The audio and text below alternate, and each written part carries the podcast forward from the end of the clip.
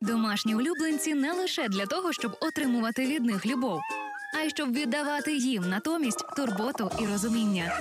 Слухайте проект Євгенії Науменко за шерстю, який допоможе знайти ключик до щастя від дружби з пухнастиками. Робіть гучніше, дружіть міцніше.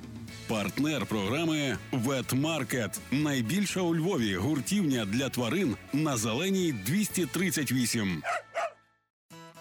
Усім привіт! Мене звати Євгенія Науменко, і це спецвипуск проекту за шерсті, який розповідає вам про умови комфортного співжиття з улюбленцем. У цьому випуску ми поговорили з ветеринаркою пані Юлією про те, що необхідно знати про фізичне здоров'я тварини перед тим, як впускати її у своє життя. Тут йтиметься і про котиків, і про песиків. Мене звати Мартинів Юля. Я працюю лікарем ветеринарної медицини. Також викладаю в нашому ветеринарному університеті. Маю науковий ступінь доктора філософії в галузі знань ветеринарна медицина і досвід роботи близько восьми років. Розпочнемо з котиків. Отже, коротко про вакцинацію та глистування. В першу чергу людина повинна брати котика після того, як його відлучили від матері, тобто, коли кошеня перестає пити молоко від матері. От і як правило, такі котики в цей період не вакциновані, тому їх необхідно вакцинувати. Перед кожною вакцинацією, незалежно від того, де ви взяли котика, необхідно провести протипаразитарну обробку, оскільки певні види паразитів можуть передаватися внутрішньоутробно від матері до дитини, і за рахунок того ми можемо мати новонароджене кошеня, яке вже інфіковано якоюсь гельмітною інвазією. Тому проводиться дворазово з інтервалом 10-14 днів обробка від паразитів безпосередньо від гельмінтів. Як правило, препарати, які задаються, мають форму суспензії або таблетки, і їх можна використовувати вже з трьотижневого віку. Далі наступний етап є вакцинація. Вакцинація, як правило, проходить в умовах клініки, і на сьогоднішній день е, вакцинація котиків проходить з двохмісячного віку. Перша вакцина вводиться двічі з інтервалом 21-28 днів, і тоді щорічно повторюється. На сьогоднішній день вакцини, які використовуються у ветеринарних клініках, розповсюджені по всьому світу і захищають вони як мінімум від трьох базових інфекційних захворювань. Важливість харчування. Далі важливим етапом, е, окрім профілактики гельмітної інвазії, інфекційних захворювань для кошеня є важливо те, чим він буде в подальшому харчуватися. Тому на сьогоднішній день розроблено безліч кормів, які поділяються на класи. Є е, економ-клас, середній клас, преміум клас, суперпреміум клас і так званий клас holistic, який максимально імітує їжу, яку кіт повинен їсти в природньому середовищі. Також ростучому організму необхідні певна група мікро і макроелементів, зокрема кальцій, бо в нього відбувається зміна зубів, в нього відбувається активний ріст, формування скелетної, е, скелету та мускулатури. І також такі молоді тварини потребують вітаміни. Тому ми рекомендуємо щоразу, окрім е, окрім забезпечення якісної годівлі для тварин, е, проводити курс вітамінізації. І так само на сьогоднішній день є безліч препаратів, які є комплексні. Так звані вітамінні добавки, вони задаються курсом не менше 30 днів, і в принципі двічі до досягнення однорічного віку для котика буде достатньо. Стерилізація Побутує дві думки. Е, закордонні колеги рекомендують проводити стерилізацію чи кастрацію до досягнення статевої зрілості. Це до того періоду, коли е, кішки проходять в статеву охоту, або до того періоду, коли коти самці починають е, дозрівати, і внаслідок статевого дозрівання вони починають мітити територію, а також їхня сеча набуває такого специфічного неприємного запаху. Е, в нас практикується стерилізація як до настання статевої зрілості, так і після першої тічки. Чому рекомендується рання стерилізація? Бо є відсотк... визначене відсоткове співвідношення, що тварини, які стерилізовані в молодому віці, мають меншу вірогідність е, захворіти на онкологію репродуктивної системи. Особливо це важливо для самок, оскільки в них часто зустрічається рак молочної залози, е, яєчників, різні функціональні розлади гормональної системи. І за рахунок того, все-таки рекомендується рання стерилізація таких тварин. В середньому це до року часу. Породна схильність до певних видів захворювання. До прикладу, в нас є на сьогоднішній день популярна британська там чи шотландська порода котів, і це порода котів, які мають дуже часто вроджену патологію саме серця, і називається та патологія гіпертрофічна кардіоміопатія. Тому такі котики вже можуть родитися і бути, е, і бути е, носіями певного патологічного процесу в своєму організмі, що буде забезпечувати порушення роботи безпосередньо серця. Тому такі тварини, особливо перед стерилізацією, потребують додаткового обстеження в кардіолога. Це необхідно. Також е, візьмемо знову ж таки ту породу. В них є генетичні вади. Зокрема, в них є так звана остеохондродистрофія. Це коли йдуть е, порушення роботи, формування хряща, і внаслідок того так само супутньо можуть виникати патології суглобів. Візьмемо тих же сфінксів, окрім їхньої особливості бути котами, які не мають шерсті, так само вони схильні до патологій, які характеризують порушення роботи серця, або ті ж мейкуни, гігантські породи, дуже часто мають проблеми з опорно-руховим апаратом. Тому власник перед тим, навіть як брати кошеня, особливо породне кошеня, повинен як мінімум ознайомитися з базовою інформацією, яка говорить про. Е- Схильність до певних захворювань, а також до породних особливостей поведінки певних груп котів, оскільки коти незале- е, від породи можуть мати різний темперамент, і це теж власник потенційно має враховувати, оскільки, як правило, домашніх тварин заводять в сім'ї, де є діти. І люди повинні розуміти, що якщо тварина має саму поведінкову реакцію не дуже дружелюбну, то їм варто задуматися, чи вартує ту тварину брати, чи все ж таки варто зорієнтуватися по вибору якоїсь іншої породи. Собаками трохи складніше, оскільки собаки це тварини, які постійно повинні перебувати на вулиці. Мається на увазі як мінімум двічі-тричі на добу.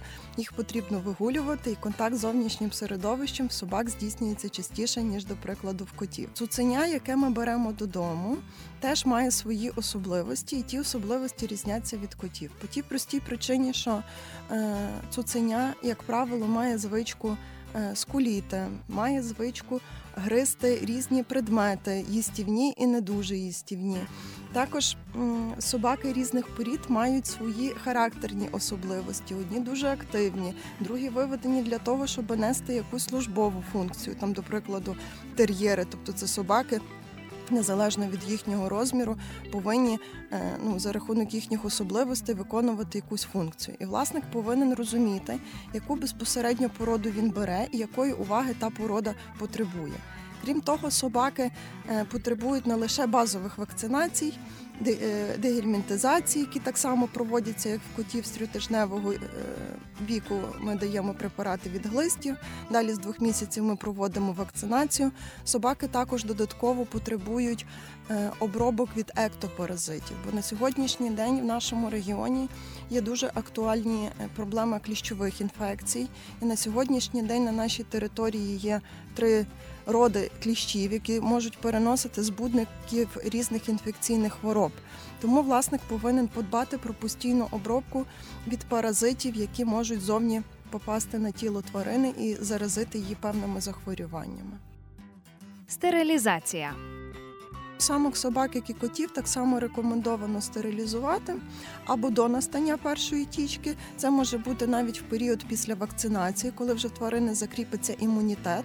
І її можна провести е, стерилізацію. Або ж після першої тічки, після першої статевої охоти можна провести за бажання власника дану процедуру. Щодо самців собак, тут власники вже дивляться по е, своїх бажаннях, оскільки собаки, самці постійно мітять територію на вулиці. Сича їхня не має специфічного запаху, коли ми порівнюватимемо їх, до прикладу, з котами. І якщо вони проявляють надмірну статеву охоту, є такі хлопці, от їх потрібно каструвати. Але наполягати на кастрації кожного кобеля ветеринар, як правило, не буде, бо тут вже залежно від того, чи ота статева надмірна активність мішає власнику, там, до прикладу, під час вигулу, е, і він же сам безпосередньо приймає рішення. Це вже не є категорія обов'язкових процедур, але в випадку самців вона теж профілактує виникнення простатиту, профілактує виникнення.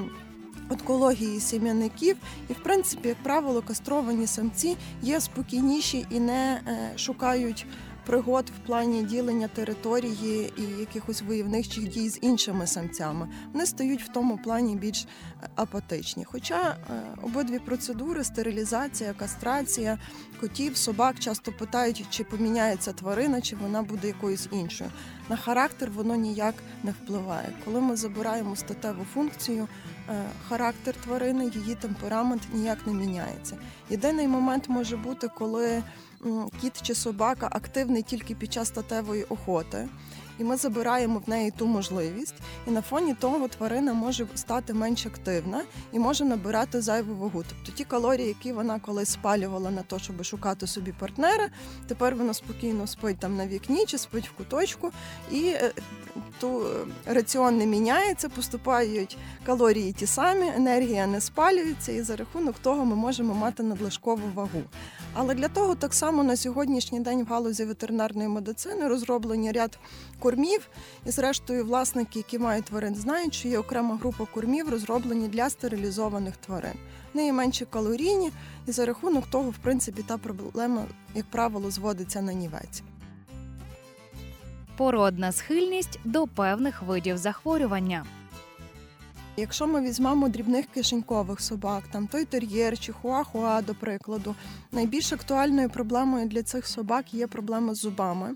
І вже на сьогоднішній день навіть молодих тварин, які мають до року часу, вже первинно починає формуватися зубний наліт, а вже до трьох років в них е, виникає зубний камінь, і часом до п'яти років такі тварини можуть бути вже без зубів.